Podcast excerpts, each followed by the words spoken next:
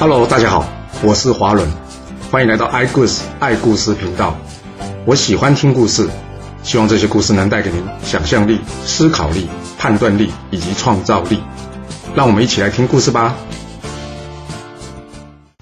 上次我们说到了楚国大将岳伯呢，来到这晋军阵营面前挑战了。晋国这边呢，只是冲出了三位小将军前往迎敌啊。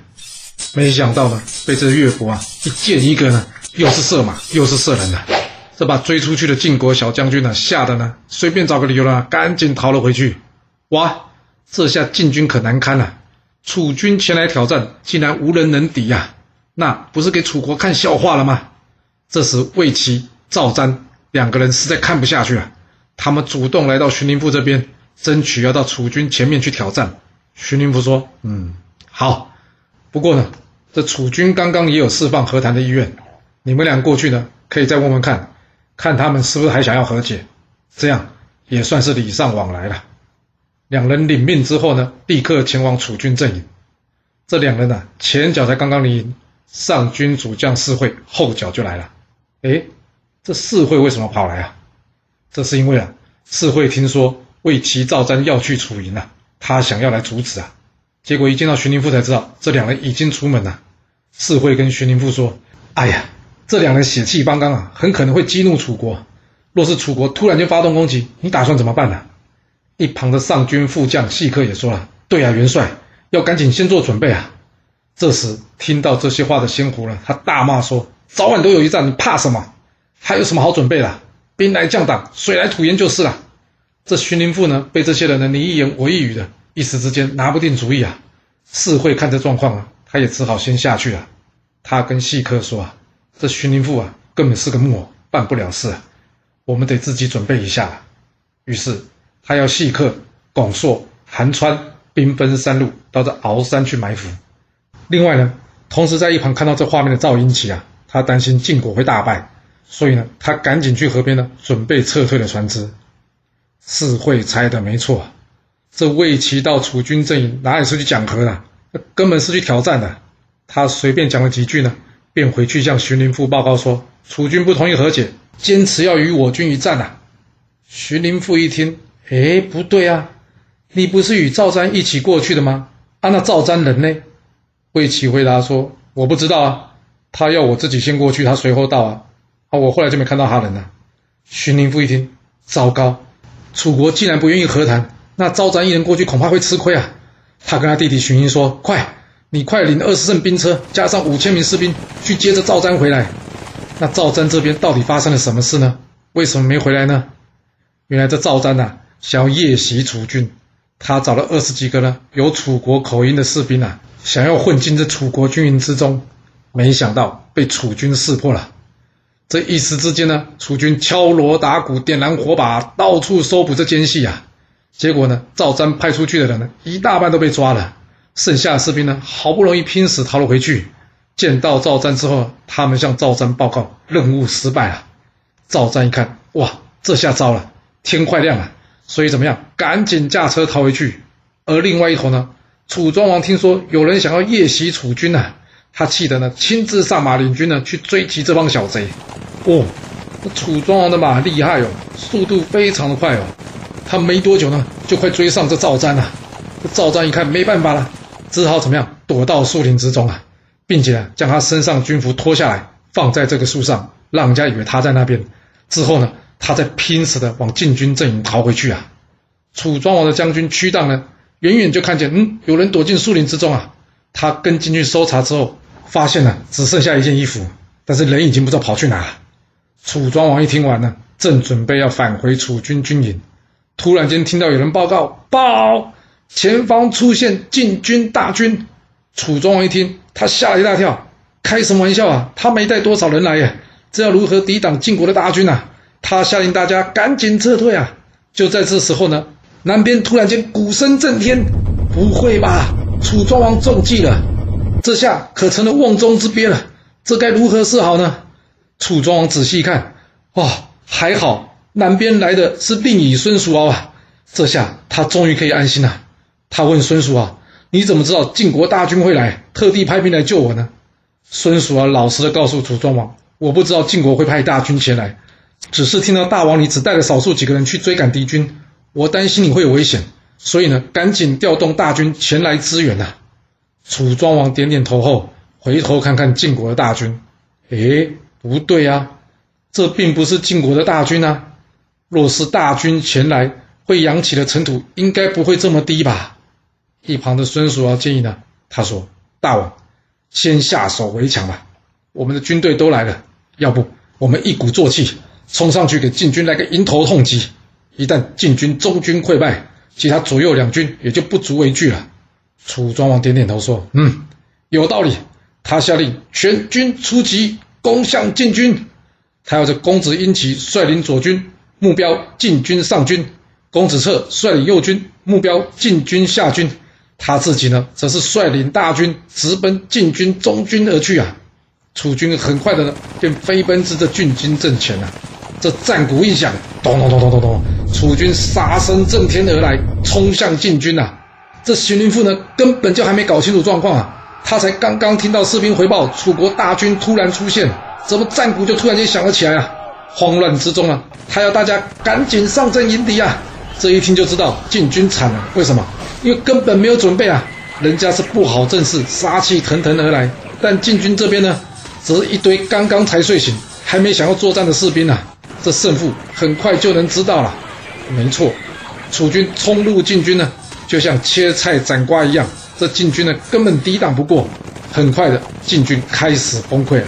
这士兵眼看大势已去啊，开始各自逃难，自求多福了。这之前原本被派去接赵瞻的这个荀英呐，他没有见到这赵瞻，反而遇上了楚国将军熊富基，两军立刻展开战斗啊。这两军交锋才没多久，后面楚国的大军杀至，荀英的马呢被乱箭射伤，导致他的马车跑不动了。熊富基一看好机会，上前一把将这荀英给抓了起来。另外一头，晋国的将军冯伯眼看状况不妙，赶紧带着他的两个儿子呢驾车逃命。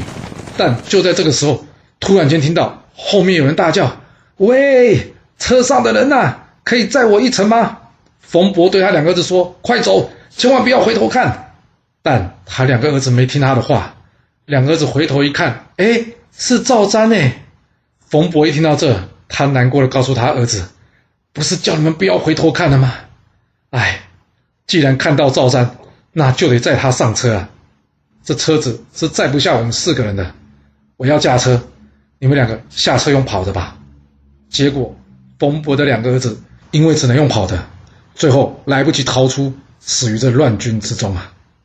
荀林父与韩厥呢，也从这乱军之中突围来到河边。这时，先胡也领着战败的军队来到。他头部中箭，鲜血直流。说真的，要不是这家伙执意要过河与楚军一战，或许晋军还不会有今天的惨败啊！真是千金难买早知道，万般无奈想不到。别说这仙湖战败啊，才没多久呢，赵瓜也来了。赵瓜来到河边说：“哎，我哥赵英齐人呢？我听说他私下到河边准备船只。不会吧？他自己先跑了？这家伙也太没义气了！真是可恶哎！”荀林父说：“你现在抱怨有什么用啊？赶紧找船啊！船还没找齐，又有战败的晋国士兵来了。这次来的是赵朔跟栾书。哎呦，又不是打篮球三对三，现在是逃难呢。船已经不够了，一下子来这么多人，这该怎么办呢？眼看着后方的尘土飞扬，这荀林父知道楚国大军快到了，若再不上船，他们可真的要全军覆没于此了。”于是，荀林父、韩厥、先胡、赵瓜、赵朔跟栾书等六将先行上船。接着，荀林父下令：谁先过河的有重赏。这军令才一下，一旁的士兵们已经很清楚了，很清楚什么？就是这些将军们啊，打算把没上船的全部丢在河边啊！一时之间啊，士兵们疯狂抢着上船呐。那上不了船的怎么办呢？上不了船的就把已经上船的拉下来。一群人呢就这样疯狂的争抢，彼此互相砍杀。一瞬间，这河水被这鲜血染成了红色。但晋军之间彼此自相残杀的状况却没有停止啊，甚至没有人去制止啊。你想指望这些将军们吗？千万别这么想啊！因为好不容易啊，有些船可以开动了，但上不了船的人呢，怎么办？他们只好用手呢抓紧船的旁边，想要一同过河。这时，仙狐一看，不行。人太多了，船会沉。于是他下令，把这些用手抓紧船身边的人的手指全部都给我砍断。接着，这手指啊，就像散落的珠子一样四处弹飞啊！这就是将军们做的事啊！出了事先求自保。这船呢，才刚刚开动。这时，另外一队战败的晋军也到了，带头的是荀林父的父亲荀守，还有其他魏齐、赵同、风波等。荀守问这荀林父：“荀有上船吗？”荀林父还没回答呢，但一旁的士兵呢，有人已经先回答了：“启禀将军。”刚刚有人看到荀英将军被楚军给抓走了，荀守一听不行，我要去救荀英。船上的荀林父说：“荀英已经被抓了，你回去也没用啊。”巡守说：“怎么会没用？我也去抓几个人，或许有机会将来能换回巡英。”说完，他不顾巡林部的劝阻呢，决定率巡视族人回去救他的儿子巡英。由于这魏齐跟巡英是好朋友啊，所以呢，他主动跟巡守说：“我们一起杀回去，去救巡英吧。”此外，一旁还有许多士兵，因为巡守平日待他们不错，他们也都愿意呢陪巡守拼死一战。巡守一看，嗯，还有这么多讲义气的人，他振奋精神，率领大家朝楚军冲去。而楚军这边呢，尹香老原先以为啊，这晋军已经溃败了，他叫士兵呢开始整理战场，整理一下晋军留下的这财物啊。由于他完全没想到这晋军会来个回马枪，所以呢。他已经完全放下了战斗意志，正在休息啊！要知道，这巡守可是晋国数一数二的神射手啊！远远的，他早就看准了这楚国带队的将军，他趁其不备，突然间放出一支冷箭，这尹香老怎么躲得了啊？这箭正中他的头部，尹香老就这样莫名其妙的战死了。接下来，巡守再补一箭。将这楚国王子古城的右手给射伤，当场把他给抓了起来。荀守看了看，说：“嗯，有这两个将军，应该可以换回荀英了。”另外一头，楚国将军公子婴齐率领左军攻打晋国上军，他对上了晋国将领士会。士会可不像荀林父完全没准备啊，他知道楚国大军来了，他且战且走，退进这鳌山。楚将公子婴齐原本想说。要全军冲刺，一口气灭了这晋军。但就在这时候，咚咚咚咚咚咚咚，战鼓声大作，公硕率领埋伏的军队冲了出来。这一下可将公子英奇吓一跳啊！不过他很快回过神来，稳住阵脚，继续与这晋军战斗。但没多久，战鼓声再次响起，原来是韩川引伏兵来到。这公子英奇还来不及反应呢，这时另外一头战鼓声又再次响起啊！这次换是细客领军前来，公子英奇想：哇，这晋军到底有多少人啊？我再往前会不会再中埋伏啊？反而被包围了。想着想着，他决定了，先鸣金退兵，搞清楚状况再做决定啊。就在公子婴齐鸣金退兵之后，士会抓准机会缓缓撤退，晋国上军就在士会巧妙的安排之下，安全的撤离战场。巡守抓了楚国将军后，率军回到河边，他的运气还不错。因为呢，还没过河的这荀林父呢，却遇上之前先逃跑的赵英奇啊。赵英奇在过河之后呢，马上将这船只呢给掉头派了回来，回头来接着其他的晋军，这下船就够了。所以这巡守跟剩下的将军们，可以从容渡河。当晚，楚国大军进驻到毕城，而这一战就是非常有名的毕之战的由来。楚庄王在毕之战中大获全胜。压倒性的击垮晋军，一血城濮之战，楚国大败的耻辱，让他正式名列春秋五霸的行列。进入毕城之后，武生建议楚庄王说：“大王，我们应该要乘胜追击进军的。”楚庄王回答他说：“不用了，这一战已经报了城濮大战之仇了。反正最后我们还是会与晋国和谈的，那又何必再多杀人呢？”另外，有人拍马屁的建议楚庄王说。大王，我看这次晋军战死的士兵不少，要不要我们把他的尸体呢收集起来建个金棺？什么是金棺呢？这金棺的金啊是南京的金，棺呢是观光的观，金棺就是怎样把战败者的尸体啊堆在这路边，然后呢用土盖起来做成一个土丘，借此来向人家炫耀战功，或者是吓阻敌人的作用。楚庄王一听，算了吧。这晋国又不是犯了什么错，我们这次不过是侥幸获胜，没有必要这样羞辱人家吧？说完，他命令士兵将晋军士兵的尸体呢，好好的安葬，并且呢，在河边祭祀完河神之后，率领大军班师回国。回国之后，楚庄王特别嘉奖这次邲之战的提案人武生。这武生是谁啊？武生呢，就是后来非常有名的伍子胥的曾祖父啊。虽然楚国打胜仗，但是这令尹孙叔敖却高兴不起来，因为啊，他万万没想到，这楚国的第一功劳竟然是让这武生给得了，他觉得有够丢脸的。就这样，他闷闷不乐，最后闷出病来了。很快的，孙叔敖也走到他人生的尽头了。临死之前，他把他儿子叫来，他跟他儿子说：“我这有一封信是要给大王的，你等我死了之后再交给大王。你要记清楚，若是大王要封赏你，你千万不能要。官场太险恶了，你并不适合在这官场上打滚。但若大王坚持还要封赏你，你又推不掉。”那你就跟大王要请求这个地方吧，因为这个地方呢非常的贫瘠，根本不会有人想要了。你拿了，别人不会跟你计较的，知道了吗？说完，孙叔敖咽下了最后一口气，离开人世了。那他儿子有没有照他的意思做呢？有。楚庄王看到孙叔敖的遗书，里面写的还是忧国忧民的事，他想要好好的奖赏他的儿子。但是孙叔敖的儿子呢，坚持遵守他父亲的遗命，不肯当官。最后这楚庄王呢，也只好由他去了。他按照孙叔敖的遗命呢，送给他儿子请求这个地方。说完了楚国，那晋国这边呢？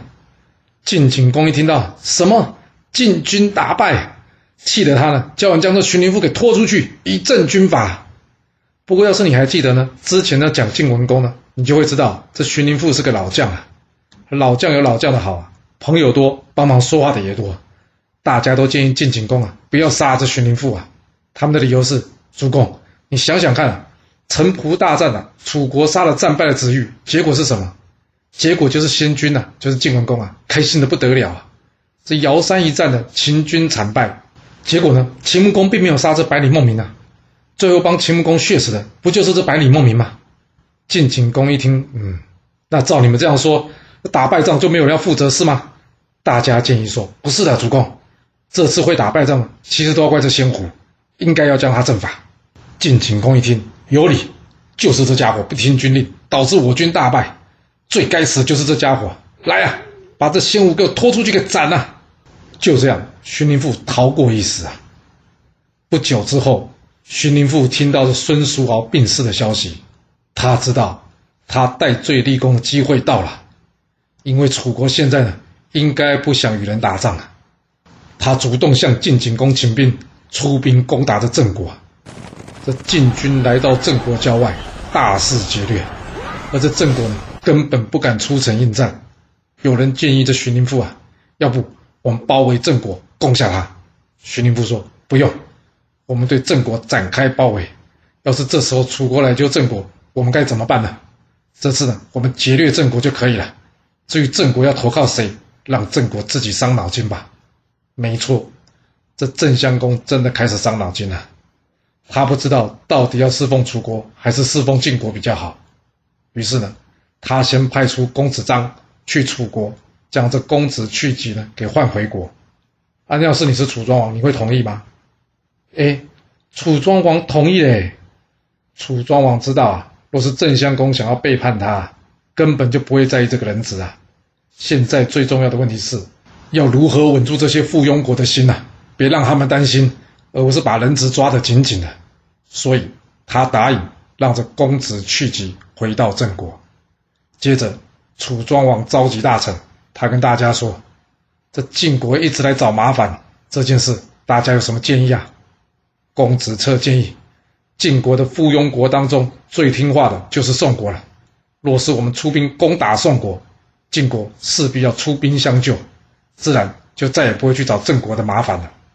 楚庄王接着问：“但是师出要有名啊，宋国这几年与我们又没有什么冤仇，没冤仇，还是那句老话，想要打仗，有理由就讲理由，他没有理由的，那就创造出一个理由啊！这公子婴齐建议说：“大王，你看这齐国已经多次来我们楚国送礼了，我们都还没回礼耶。要不怎么样？我们这次呢，找人去齐国回礼，并且假道宋国。什么是假道？就是借过的意思啦。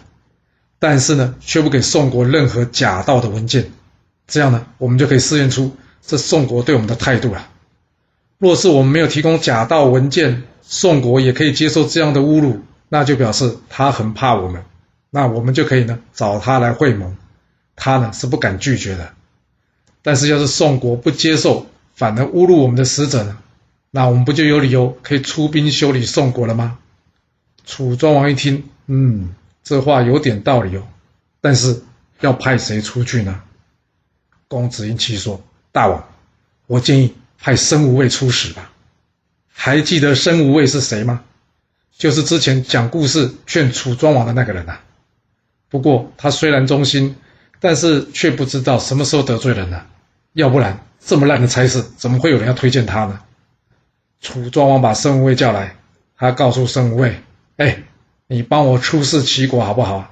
申无畏一听就知道这不是什么好差事，他跟楚庄王说：“大王要去齐国，中间就一定会经过宋国，要麻烦您提供假到宋国的文件给我。”楚庄王笑了笑，跟孙无畏说。嘿嘿，啊，要是我跟你说没有假道文书，你会害怕吗？孙无畏说：“当然害怕，大王。你还记得先君楚穆王吗？楚穆王曾经邀请诸侯去打猎，结果这宋昭公啊，因为没有准备好东西，最后呢，他的臣子呢代替他被鞭打三百下的故事吗？”楚庄王说：“这件事我知道啊。”啊，接着说，申无畏说：“当时下手打人的人就是我，哎，宋国的人恨不得杀了我。”要是我这趟经过宋国，又没有给假道文书，那不是刚好落人口实，被他们给杀了吗？楚庄王一听，诶，要不你将名字改了，不要叫申无畏嘛。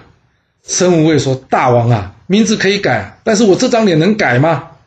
楚庄王说不过这申无畏啊，他很生气的说：“我要你去就去，拿那么多理由啊？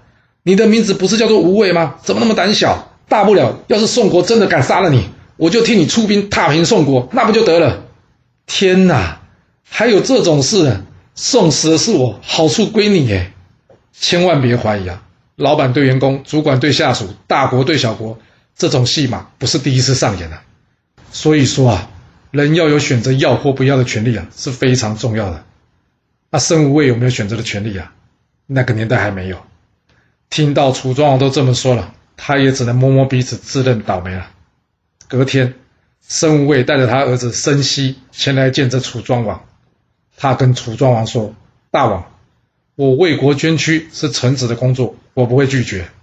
但是围城的有一个请求，就是请您呢好好照顾我的儿子。”楚庄王看了之后呢，跟申无畏说：“哎呀，你别想太多了，这件事我会看着办的。”申无畏领了出使齐国的礼物之后呢，离开楚国王宫，他跟申息说：“我这次出门。”是不可能活着回来了。说完，两人含着眼泪互相道别。申无畏来到了宋国。这申无畏能躲过一死吗？或是申无畏真的会死在宋国？那楚庄王会帮他踏平宋国吗？这故事会如何的发展呢？我们到下次才能跟各位说喽。好了，今天就先说到这。若喜欢我的故事，记得动动您的手指，给我五星评价，或是追踪、订阅以及分享哦。当然，也欢迎您留言分享你对这一集的想法，或是你也可以请我喝一杯咖啡或是饮料，让我有持续创作的动力。其实历史就是顶层阶级的生活记录，了解他们的思考方式以及作业模式，才有机会改变您的未来。谢谢您来听我说故事，我们下次再见喽。